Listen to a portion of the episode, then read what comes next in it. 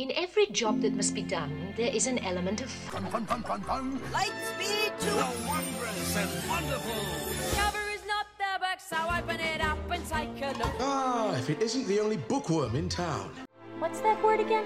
Inspired.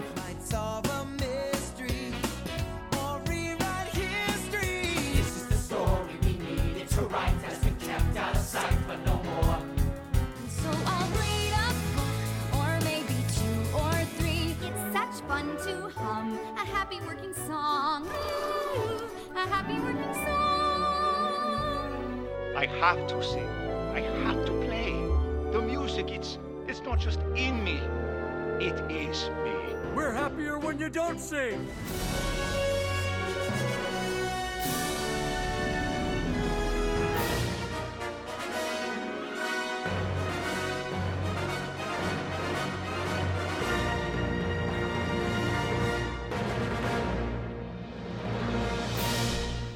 Welcome to Notably Disney, your ultimate podcast covering Disney music and books.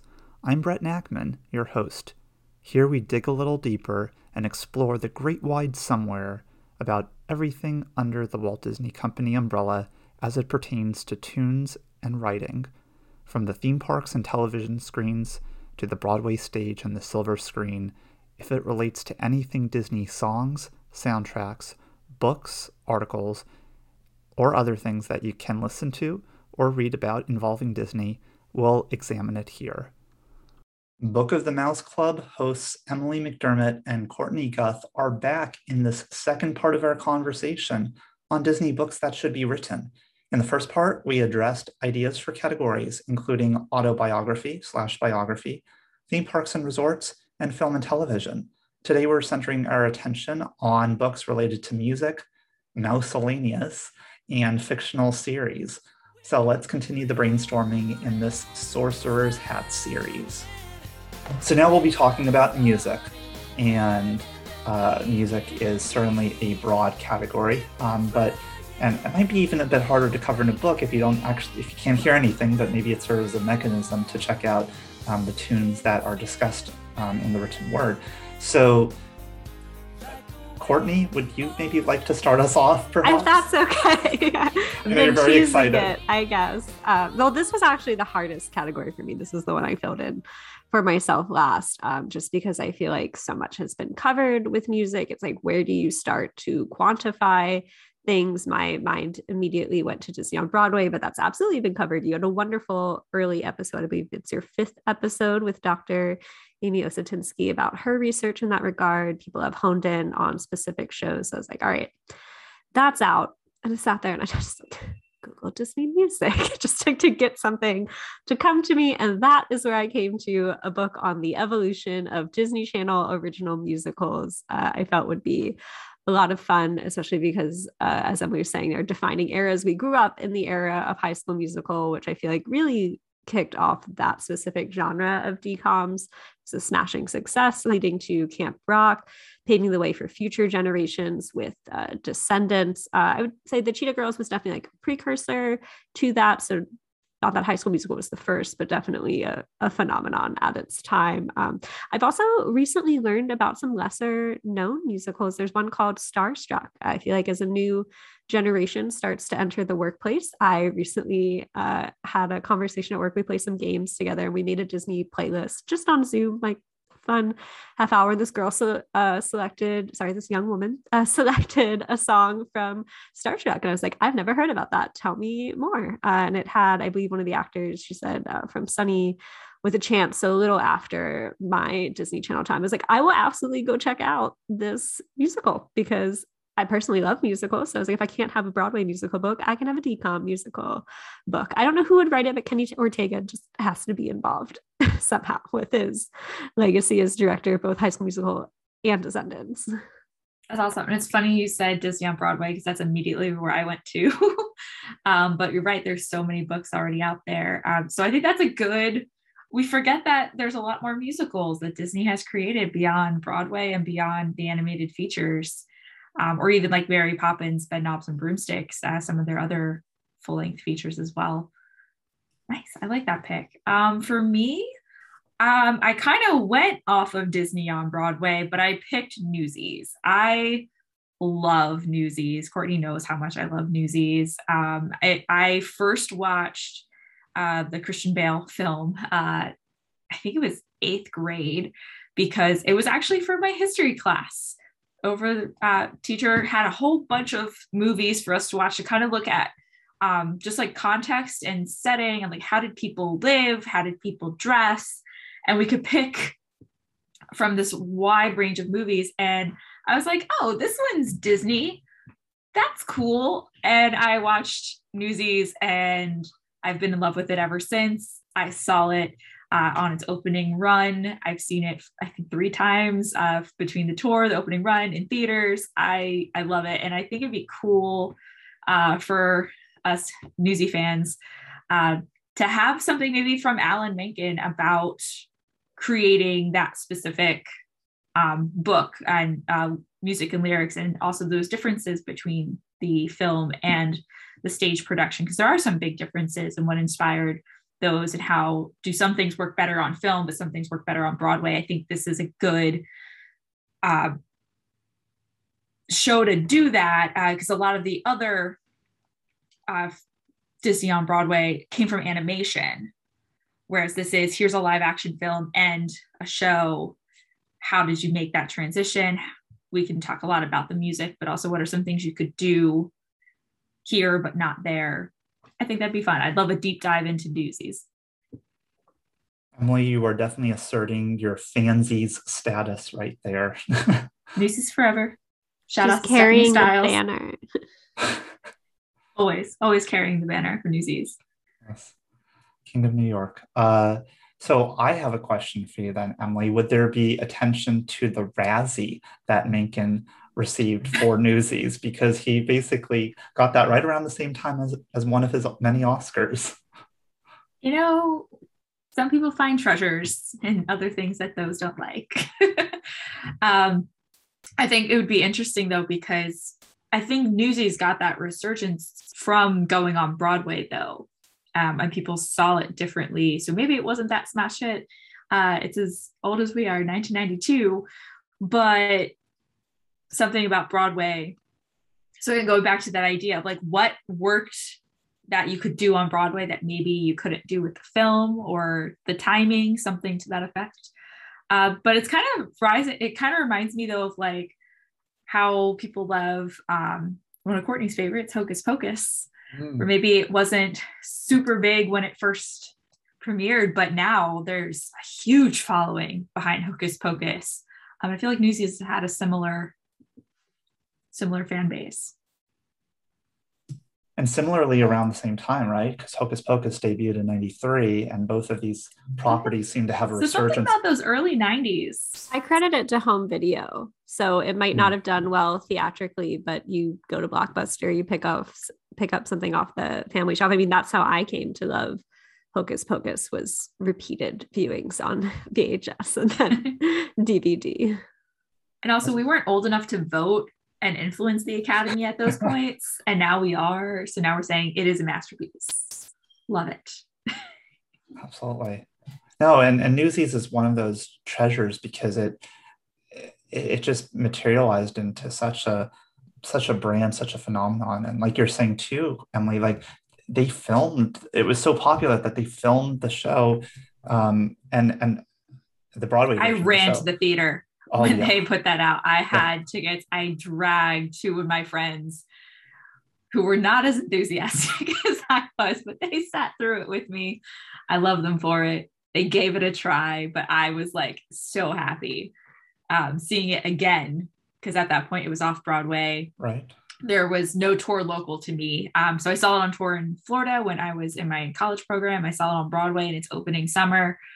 Uh, it's the first show I ever saw with an original cast. So that one always sticks with me in my my Broadway uh, shows that I love to go to.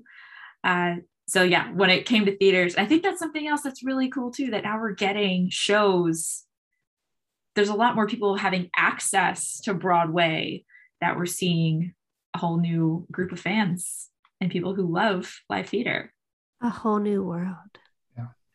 Too easy, too easy. extends the reach seriously because I think of from the standpoint of you know not only do folks often not have access to go to Broadway, but you actually get a more immersive sense of the show because of the camera angles, right? So if you're looking, if you're in an audience, you're you're seeing maybe the whole space, but with you know when it's filmed, okay, you're seeing particular angles, you're seeing close-ups of the stars. It's it offers such a rich experience. So how detailed some of the props are. Like there's a lot of newspapers in Newsies. Who knew? Um, but it's not just you know let's just put some gray lines all over it. Like in those close-ups, you see like there's actually printed words on there. Even though from that audience perspective, you're never going to see what's written on that page. Uh, but that level, that Disney touch, that is that level of detail. Very cool. I also just want to harken back to a, a to something that Courtney said for a minute um, with her pick on um, the DCOMs, the musicals. Would movies that had really popular songs but weren't them and then them themselves musicals count because i remember with smart house um, the some of those really great numbers that were so late 90s i mean slam dunk to funk and does that come to mind we can give it a chapter for sure we can fit that in like soundtracks that came from Okay. DComs. yeah they were good Anyone else learn that dance and dance in their living room and wish they that's how I became a fan of the Bewitched song. i'm thinking of Zenon and Proto Zoa Yes. and that Zoom, zoom, uh, zoom. Not a musical, but quite a bop. but has a music moment Uh, has to be a chapter. Love both of your picks. So uh, with me, I wanted to focus on the stage as well, um, similar to you, Emily, knowing that uh, both of you, I think, reference with Disney on Broadway um, has been well covered. Um, so I'm thinking, okay, what's a, a different space? And so I was thinking, well, Disney Cruise Line um, has many stage productions. So bringing the stage to see uh, Disney Cruise Line musicals what are the challenges of developing a production with a very within a very concentrated space where you have to collapse props and sets and um, you have to find multiple uses for things? You have to deal with a very unstable stage at times if you are on the rough seas.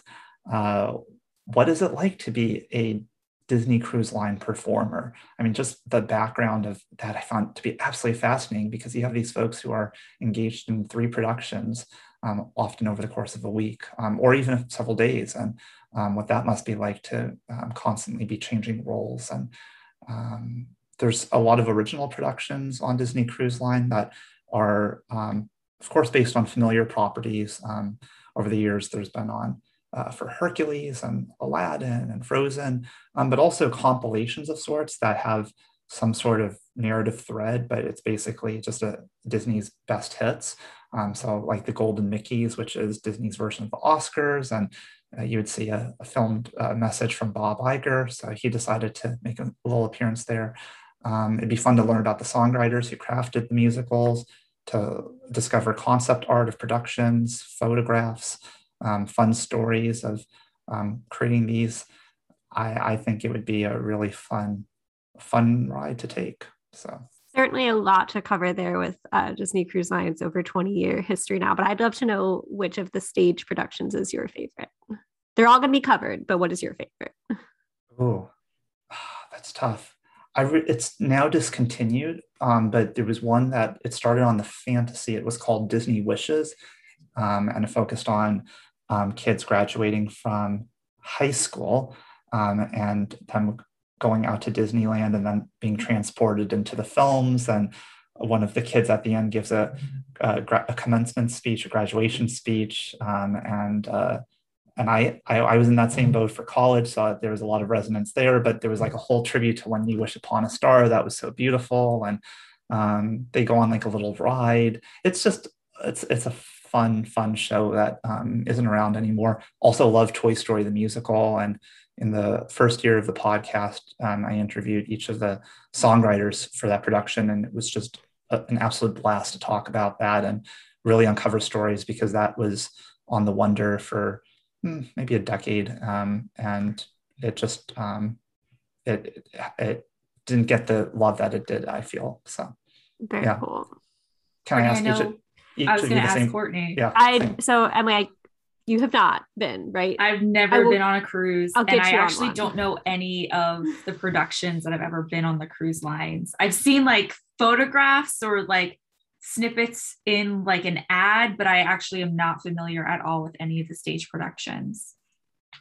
All right. Well, I I will share it then. Um, I really liked the Hercules show as a kid. It was very funny because the character of Hades um, had the freedom to ad lib and incorporate relevant jokes. So I know I went on a cruise when I was 10, like it was playing, and I think it was still playing when I was 15 and High School Musical 2 was actually fun fact. I got to watch High School Musical 2's premiere on the Disney Wonder. Like they played it on the jump. It was it was an event because it was a phenomenon. Uh, there was like a High School Musical joke in the Hercules show by Hades because they had the uh, ability to to add those. So I think that's definitely one of the cult classics. Uh, but in more recent shows, I absolutely love the Beauty and the Beast interpretation on the Disney Dream because I think that that is my favorite Disney movie. Belle is my favorite princess. Um, but they had the challenge of adapting something that has already been adapted to stage, both in the theme parks on Broadway as the first Broadway show. But this brings something fresh. It brings in, um, it's more based on the 2017 Emma Watson film in the style of the show and what they do with the technology, the choreo- choreography. Um, it's so good. We were on a sailing that instead of having the Golden Mickeys showed the Beauty and the Beast show twice, but we went both nights because it was so good. And I do have a funny story about the Golden Mickey. So you mentioned that Bob Iger appears in video and he's coaching along and Sid Benson, uh, the main character there. But it was originally Michael Eisner. So I make Yes. the joke that when you would go to, you know, you go to Broadway shows and like you get the little insert in your playbill. So I say the role of Michael Eisner tonight will be played by Bob Iger. Because I was like, this was definitely a Michael Eisner thing. Like you can just tell just based on Michael's personality that hello, I'm Michael Eisner. Like I was like, when this was written, Michael Eisner was like, yes, I want to be in it. And now Bob Iger had to film it. And I'm sure if we continue to see the Golden Mickey's, uh, nope, all done. It's completely done. I, was just going to say, I don't know if, if Mr. Chapek wants if to make that's where I was going, if we'll keep Bob or if they'll just retire the show, but would be interesting to compare all three performances if that were, were the case. And at one point, I, I'm almost certain Roy E. Disney was um, featured in the video as well. Oh, that would make sense. I could see that. Yeah. Well, Emily, not only do you need to get on a cruise, but there most of these shows are on YouTube. Um, they would film them and show them on the TV in your stateroom. So um, that's also a good avenue to find some love. Let's get an influx from listeners of like YouTube links. Please send them Okay. our way. Book of the Mouse Club. I'm sure Absolutely. Courtney, in like as soon as we're done, is going to be like this one, this one, this one. I'll make a playlist for you, like my Disney Parks music playlist. Yes, I still listen to your Disney Parks music playlist that you made back in college.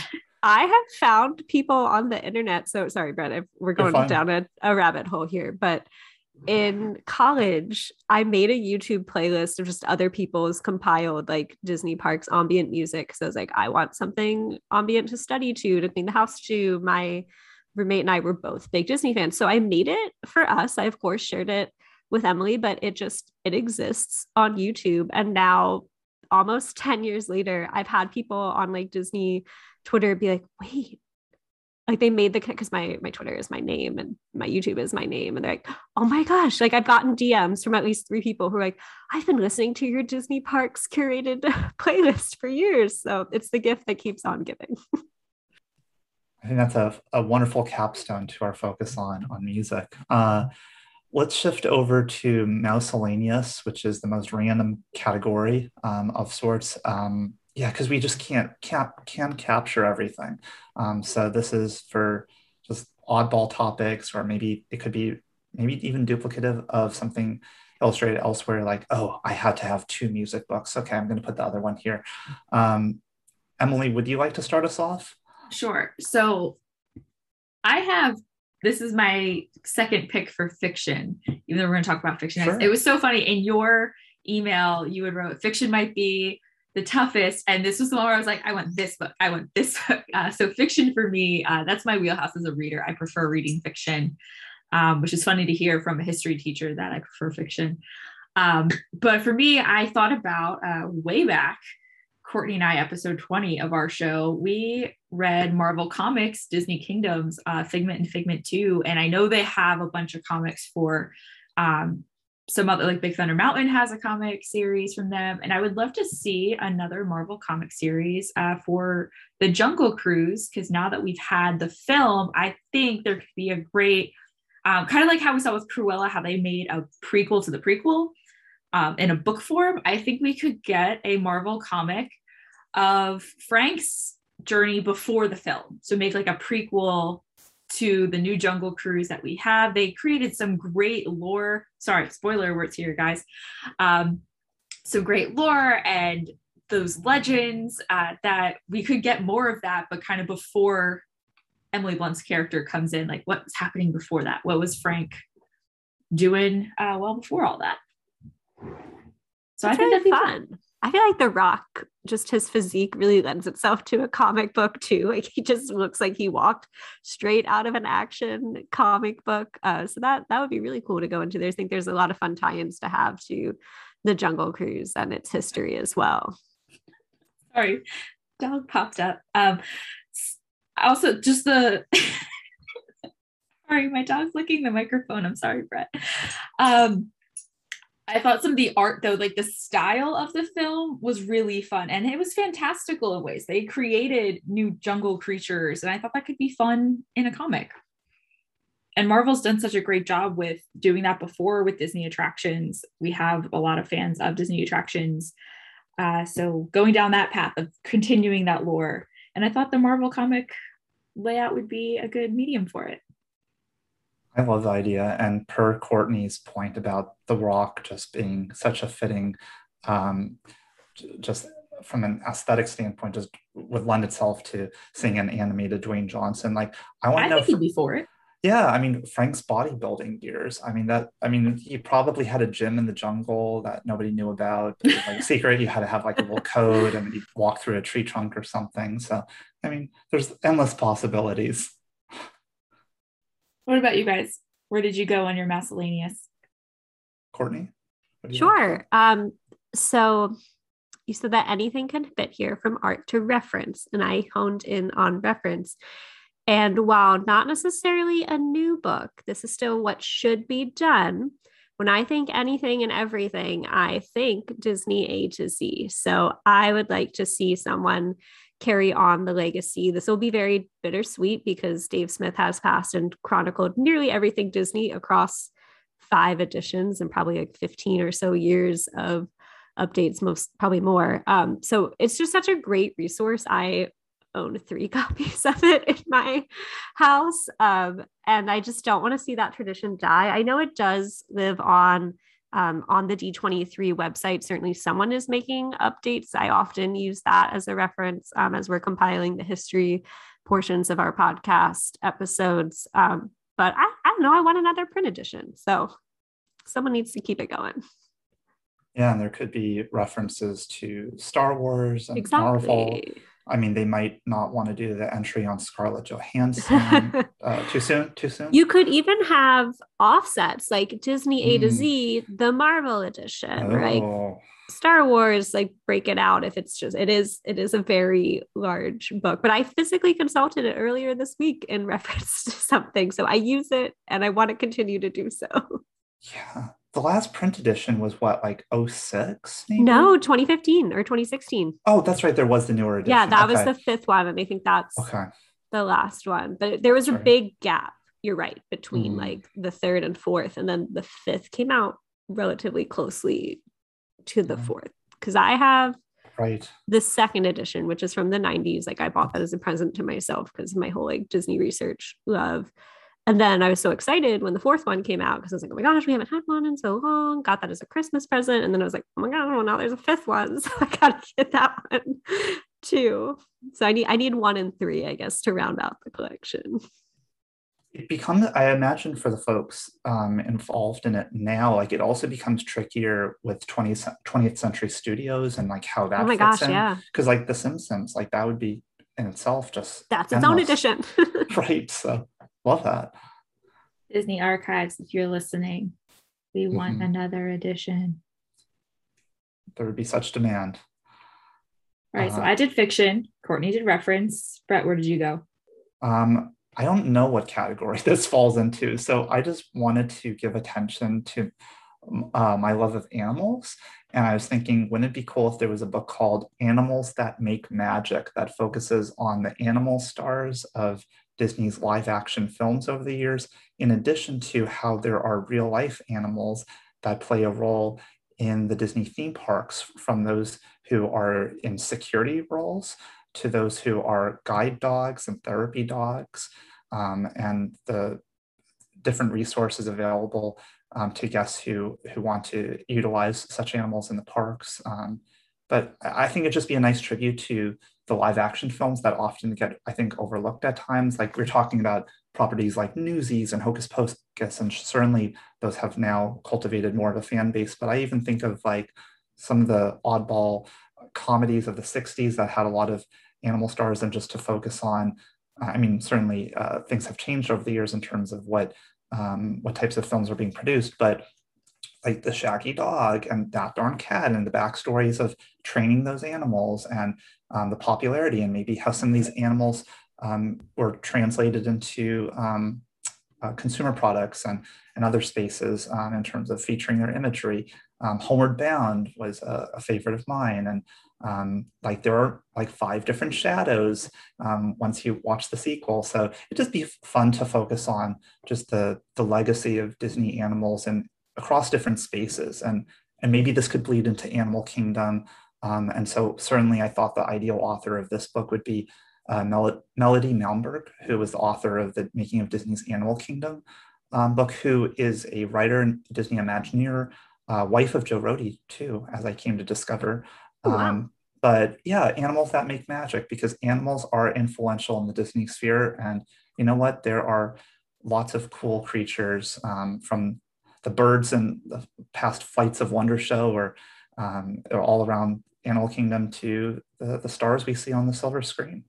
I think that's such a sweet idea and really goes back to Disney's legacy, all the way back to the True Life Adventures as well. So, such a great deep history related to animals. Yeah, and I also want to note because you mentioned that, Courtney. So Didier Ghez is actually developing a book that should debut, I don't know how soon, on, on True Life Adventures. So for folks who love that series and want to watch some of them on uh, Disney Plus, that could be another avenue to gain an appreciation for the early documentary uh, that emerged from there. And I guess it's time to conclude with our final category, um, fictional series. So yeah, there's there's a whole lot that that we could cover here, um, and I think I'll start us off. I was not sure what to write about um, and, or what what could be written about because there's just been so much, especially over recent years, um, in terms of authors using the theme parks as mechanisms to create really elaborate stories. So one direction I thought I would take with my idea is called Carousel of Progress, a century in the life of the technological family. And I was thinking it could be a series that focuses on families who live in the same Midwestern American home over the course of a century, hence the title. And basically, each book uh, could focus on a different family during a different era. Um, but what they have in common is that they've all lived in the same home. And a lot of the topics in the book reference the new, new technologies and how it's shaping their lives. But I also felt like it could be an avenue to talk about just the evolution of the American family um, in terms of multicultural families, LGBTQ plus households, multi-generational families. Um, but across the series, I'm thinking, okay, every you know the common element here, everybody's in the same. I mean, it's the same house. That's the thread, but there's a secret, and what would the what is the secret? I'm not sure, but there's a mm. secret of some hmm. sort, and it all ties back to the original homeowner who worked for General Electric, which is a tie to the Carousel of Progress attraction. Hmm. Um, so there's like see, some secret that exists in the basement, and that could be something that uh, carries into the next uh, next book and so forth. The secret is what happened to the girl in the first act of Carousel of Progress. I knew that was who is coming. spinning the wheel and Yes. helping with the She's laundry. a ghost in the we basement that never lures you in to flip the light again. switch, and the light switch, like Tower of Terror style, sends you off into that dimension. Or I don't know, you travel back in time and meet the other generational families, or forward, backward in time, forward in time. Yeah, I, I don't know. It's just, I mean, there could be a, yeah, I mean, time travel element would be cool. It'd be almost neat too to think of if like some of the characters had connections to Walt Disney himself. Like, I don't know, there's so many different directions. And I mean, maybe there's like every family has an, you know, um, an Orville. That would be kind of fun. Um, I mean, there could be. refer- Secretly, Orville is the one that's living through all the generations. Oh, There's one that one family member, and then he just keeps pop staying. Maybe he doesn't live in the house, but like he just keeps coming over. Maybe he used to live in the house, but to hide that he's been alive forever. mm. I don't know. He's got some other life. Keeps popping in. It's like, yeah, cousin Orville, cousin Orville. Yeah. He's just always been there. Yeah, he's like a spy. Um, and he could have his own spin-off series. Or like Tomorrowland, he's trying to discover whatever that secret is, get back to his timeline, but he's trying to steal General Electric. I don't know. Mm, He could be the villain. The twist is the family member is the villain. Yeah, there's a lot of potential. So I'm, I'm just excited by the idea. I think an ideal writer for the series would be Ridley Pearson, who, of course, You stole my writer. oh, well, you know what? Ridley can do a bunch of things. He's a super talented person. So, he is. And he's written the many right one for sure. mhm. Emily, do we maybe want to shift into your selection then? yeah so i common writer? also was going to say ridley pearson um and i went with an with a plethora of attractions i i we loved kingdom keepers when we read it. It was so cool intertwining lots of different attractions in the parks.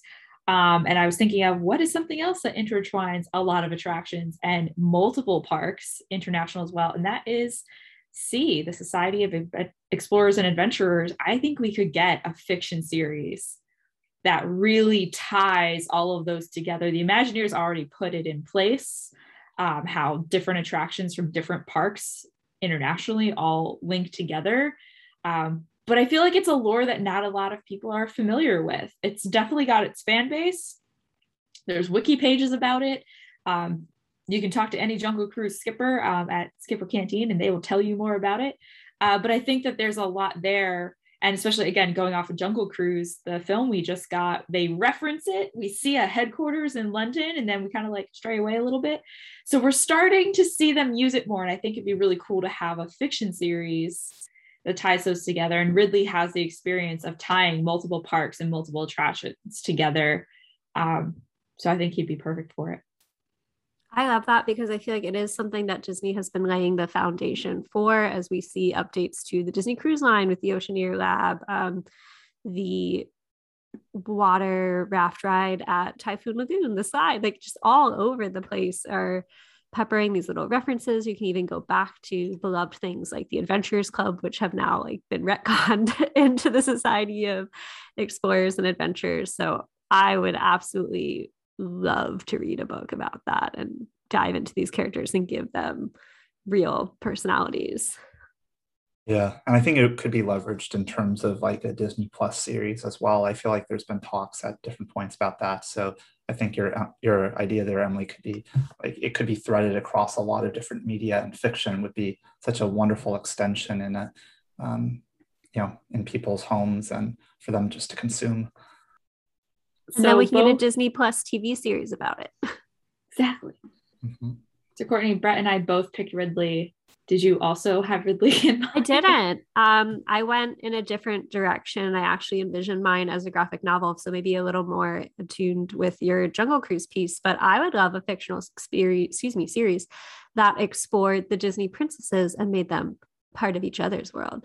Uh, this used to feel very taboo for Disney to have any intermingling, like in terms of the parks. Like, it, I don't think Ariel is aware of Belle's world. Um, but that was broken with Ralph breaks the internet. Um, and just very recently, Disney is celebrating World Princess Week to kick off their Ultimate Disney Princess celebration. So it seems like they're really leaning heavily into I don't want to say resurgence because it's not like the Disney princess brand has gone anywhere or like it, it hasn't gone away. Uh, but it seems like they're just really leaning into that. And I was excited to see new artwork actually this week that we're recording of the princesses released, and it shows them interacting in that printed media, which hasn't been done before. Like usually when you would see the Disney princess lineup, they're all like looking in different directions on the camera. It's kind of just a line, but you see Belle hugging Mulan, like Tiana and Ariel like whispering to each other. So I was like, wow, like okay, if we're leaning into like their friends and their squad, squad goals, uh, I feel like this would set up really well as a, a fictional universe, maybe where they they team up or they explore things together. And I I just because of that printed media that we saw today or uh, this week, like with them interacting, I just really liked the visual style of that. So I'm like, well, this would work well as a graphic novel, so that we we get those interactions visually in addition to wherever the story takes us. I like that idea. So I feel like there there already is a line of princess based comics, but they have been isolated to their individual stories. So expanding things out would be cool. I mean, we apparently see Rapunzel and Flynn walking into Elsa's coronation, so the groundwork is it's already there. sure. So my question for you then is who which of the princesses are best friends? Ooh, that's probably tough. I want to believe that they're all friends and that we don't have catty girl drama among them. But who would be the close? I could see Mulan and Merida like playing with bows and arrows together and like giving each other archery type pointers. That would be cool. Tiana loves to cook. I feel like, and Rapunzel just loves all things creative when she's locked up in her her tower so they could have a lot of fun uh, in the kitchen together. I'd be i'd be up for it. Sounds pretty yeah. cool. Hmm. I, I i feel like there has to be some sort of like secret princess handshake or yes. Or... well they're like all in that room together having a slumber party in ralph breaks the internet so like i i could see if like it's like a sorority and you have to do a, a secret handshake to get into the meeting you have to be able to summon woodland creatures to do your housework, and you can be a Disney princess. Yes. And of course, there has to be an original song. Like it, oh, might, yeah, it might be a graphic novel. Yes. Sorry, people don't have CDs anymore. It's a streaming playlist on Spotify you see the lyrics to the song in the graphic novel and then you can get... scan a qr code and it takes you to spotify and you can play it. There we go. Now, we're, now we're getting like full disney interactive here. We're, we're just creating money for the company. I mean that's all we that we've done it. today. So i actually had a second fiction pick go for it. if i'm allowed to share two sure. i know we were supposed to share one uh, but thinking about magic school bus but it's the magic disneyland railroad and it takes you because as you go around the railroad around the parks um, i know in disneyland they have a lot more scenes uh, but i was think i didn't flesh out beyond that but the magic disneyland disney railroad brings you to different places in time and history or whatnot. Who's our conductor? Ooh. That's tough. That is tough. On the spot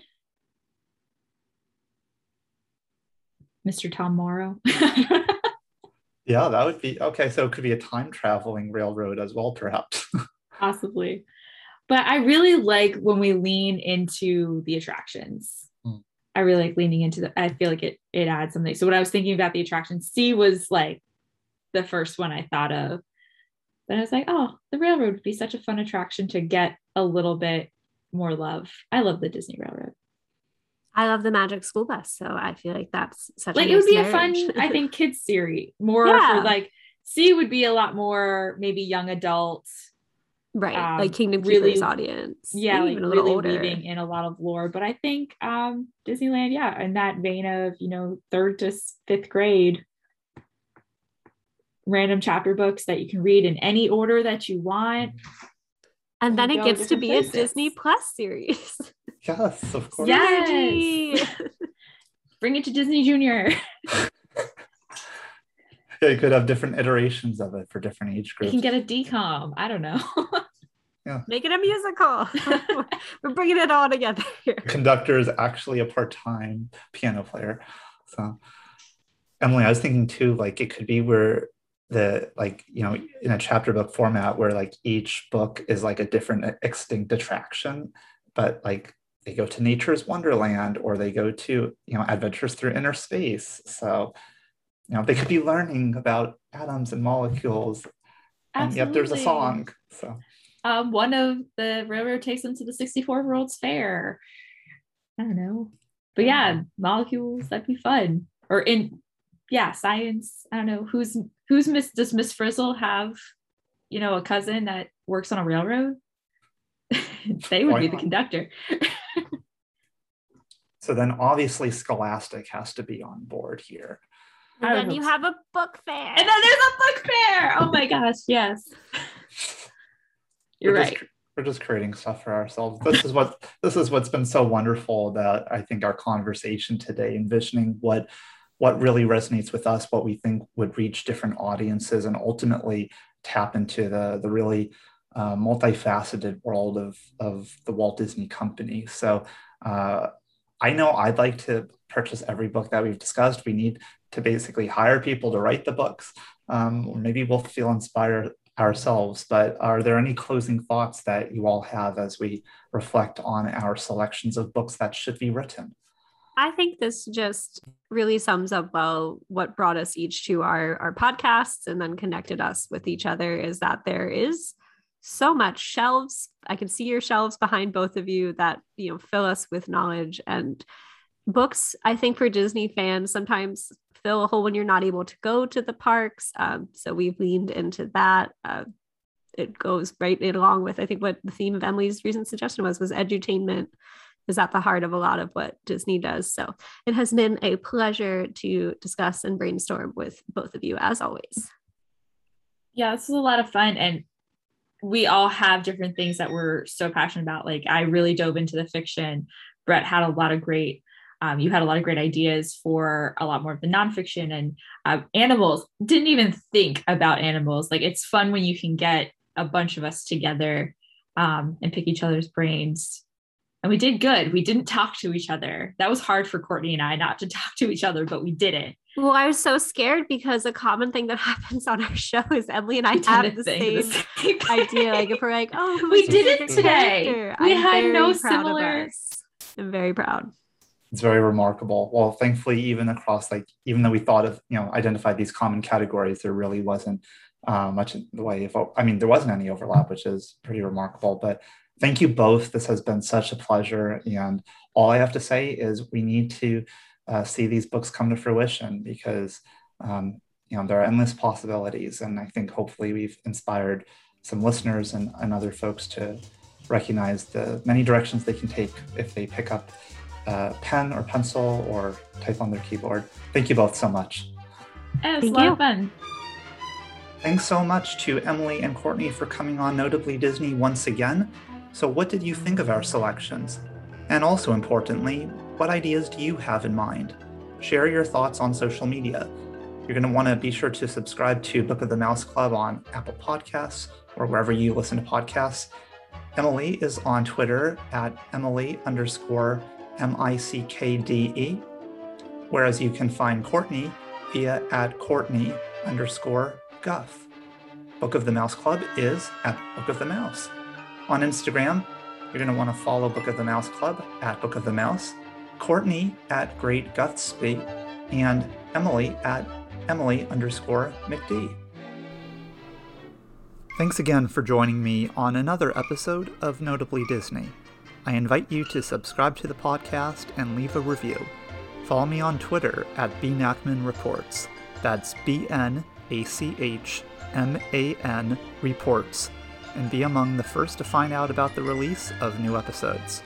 I also encourage you to send me an email to notablydisney at gmail.com regarding your thoughts of the show, as well as suggestions for content. So until we turn the page on another chapter, I'm Brett, and thanks for listening to Notably Disney.